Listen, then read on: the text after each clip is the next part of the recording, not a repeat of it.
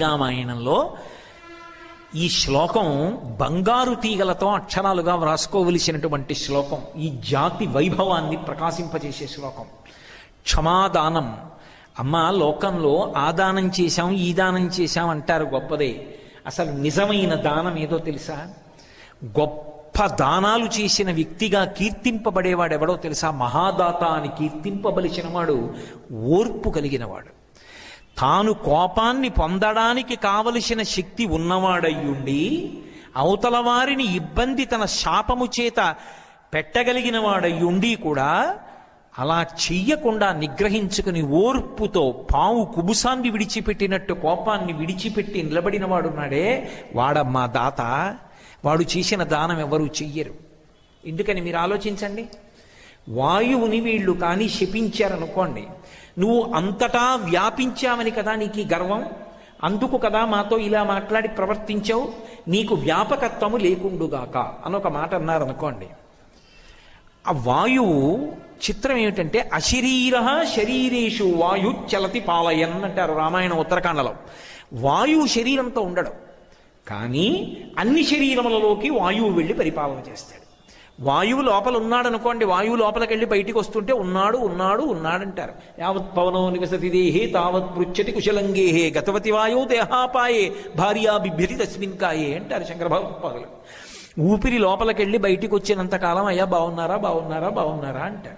లోపలికి వెళ్ళి బయటికి రాకపోయినా బయటికి వచ్చింది లోపలికి వెళ్ళకపోయినా లేడు వెళ్ళిపోయాడంటారు. శివం అనడానికి ఆధారము వాయువే. ఆ వాయువు లోపల తిరుగుతోంది కాబట్టి చేతులు కాళ్ళు కదులుతాయి. కదులుతున్నాయి కాబట్టి ఆచమనం చేస్తున్నాం సమయానికి సంధ్యావందనం చేస్తున్నాం.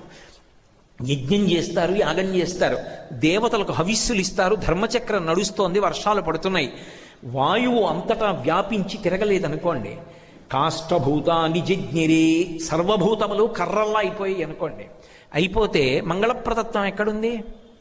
ఇక ఆచమనం ఎలా చేస్తారు? సంధ్యావందనం ఎలా చేస్తారు? అర్ఘ్యం ఎలా ఇస్తారు? యజ్ఞం ఎలా చేస్తారు? యాగం ఎలా చేస్తారు? మాట ఎలా మాట్లాడతారు? ఏముండవు.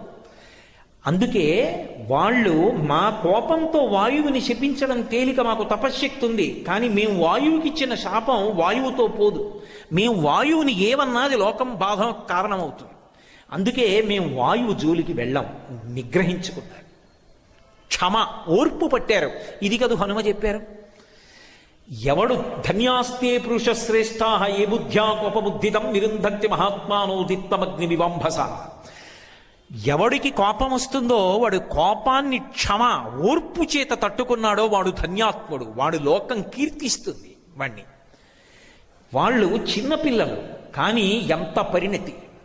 పరిణతి వయసుని బట్టి రాదు. నీవు ఎంత పాటించగలవన్న దాన్ని బట్టి వస్తుంది. వాళ్ళు ఎంత ధర్మాన్ని పట్టుకున్నారంటే వాయువు జోలికెడితే లోకాలు పాడవుతాయి ఊరుకున్నారు వదిలిపెట్టేశారు. తాము కష్టపడుతున్నారు బాధపడుతున్నారు. అందుకన్నాడు తండ్రి క్షమాదానం.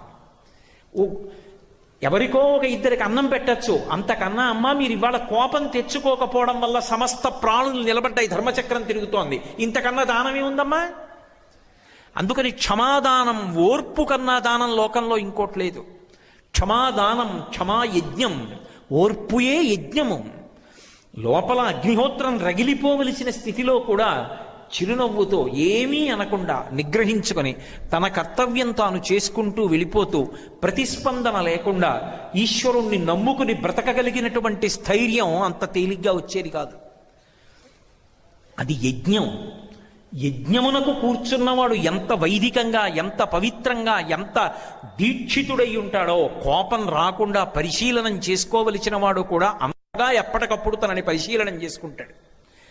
యజ్ఞం చేసేవాడు దీక్షాస్వీకారం చేస్తాడు. దీక్షాస్వీకారం చేస్తే నియమపాలనం చేయాలి. కోపాన్ని పరిశీలనం చేసుకునేవాడు కూడా నియమపాలనం చేస్తూ ఎప్పటికప్పుడు తనని చూసుకుంటూ ఉంటాడు. అంటే క్షమాదానం క్షమా యజ్ఞం క్షమా సత్యం హి పుత్రికాహ ఓ పుత్రికలారా క్షమయేనమ్మా సత్యం.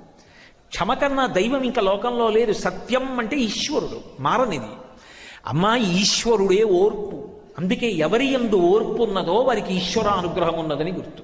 ఎవడికి ఓర్పు లేదో వాడు రాక్షసత్వమును పొందాడని గుర్తు.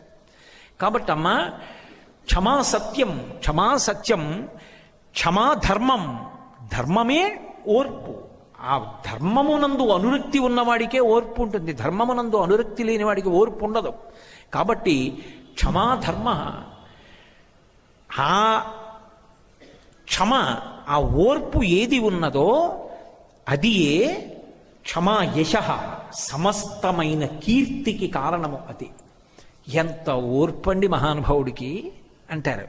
ఎంత ఓర్పండి భూదేవికి ఏమి ఓర్పండి నా తల్లి సీతమ్మది? ఏమి ఓర్పండి రామచంద్ర ప్రభువుది? రామాయణంలో ఈ ఓర్పు ఉన్నవాళ్ళెవరో వాళ్ళకి పట్టాభిషేకం జరుగుతుంటుంది అంత గొప్పగా మాట్లాడతారు.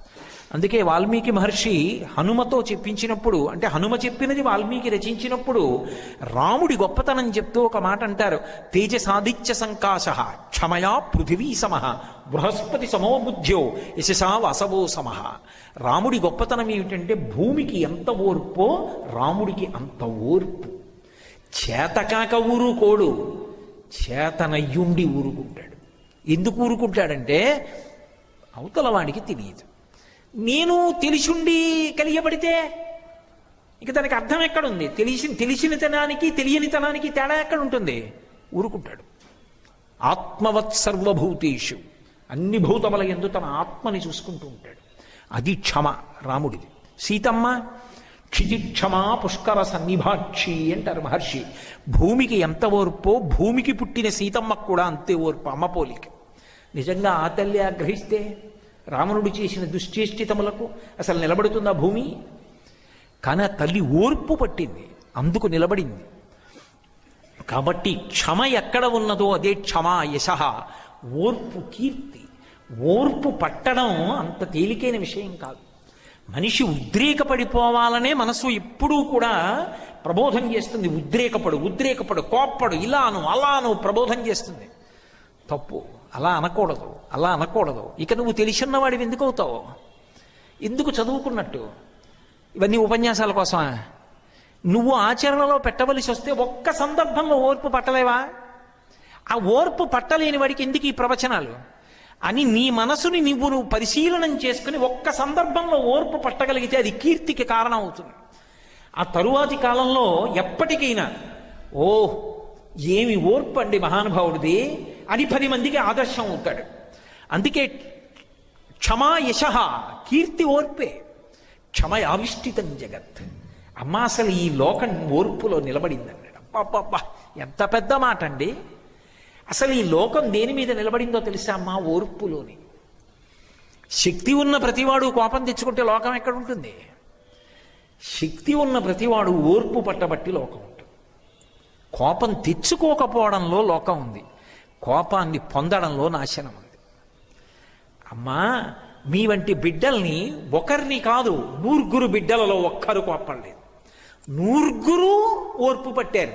ఇంత తపశ్శక్తి ఉండి నూరుగురు ఇంత బాధపడుతున్నారా నేల మీద పడి? ఇటువంటి బిడ్డల్ని కన్నా తండ్రిగా నా చరిత్ర శాశ్వతత్వాన్ని పొందుతుంది కదమ్మా.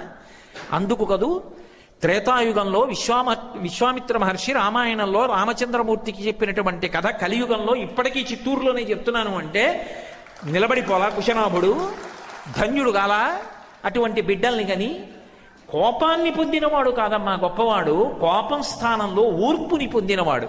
ఎంత అనుభవం ఉంది మీకు జీవితంలో? ఏ అనుభవాలు లేవు ఇంకా మీరు పిల్లలు పెళ్ళి కూడా కాలేదు. కానీ ఎంత ఆలోచించారమ్మా? ఇది తండ్రి హృదయం. ఇంత ఉత్తములైన బిడ్డలకి నేను తండ్రినయ్యానమ్మా.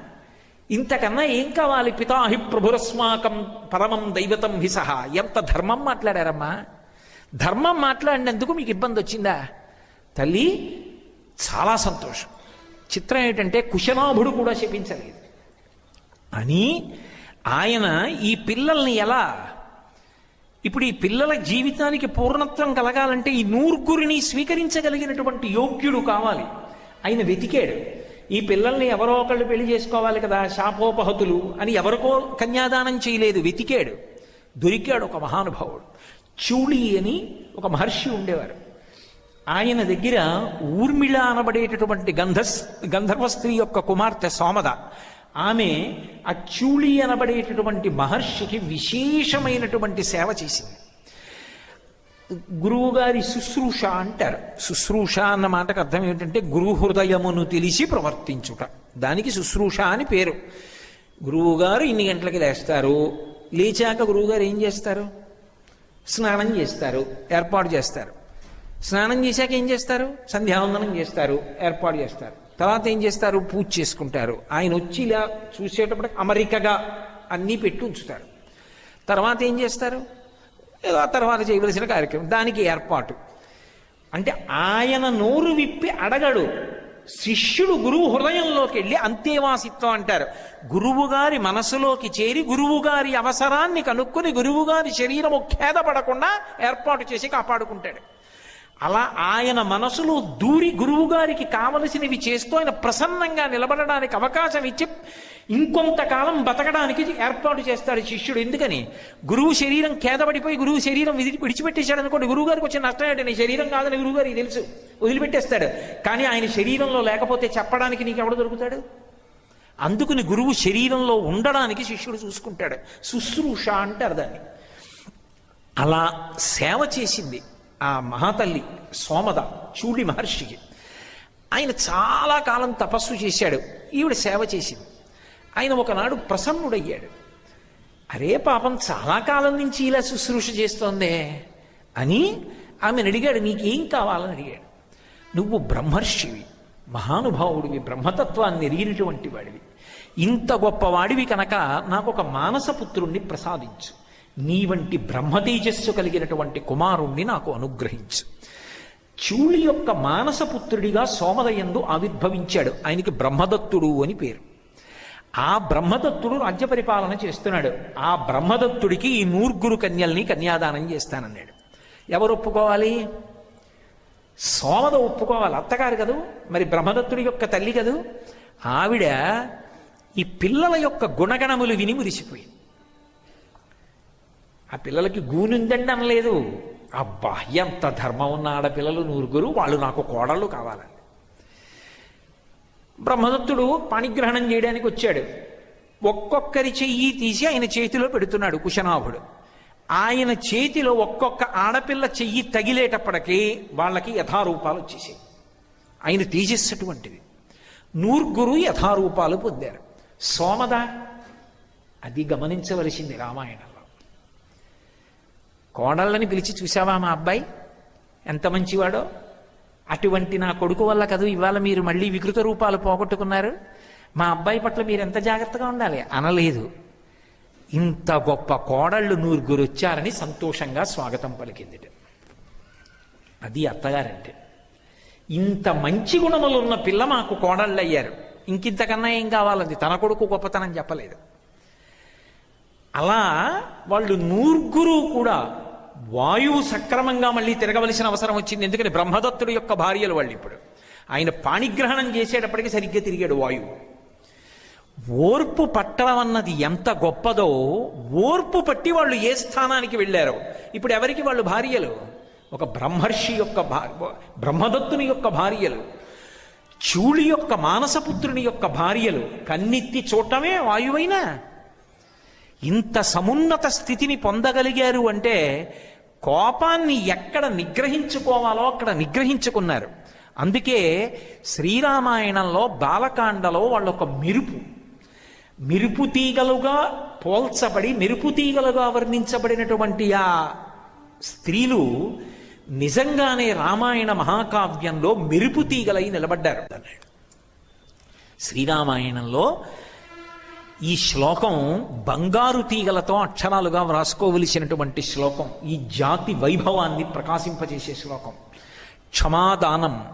అమ్మ లోకంలో ఆదానం చేశాం ఈ దానం చేశాం.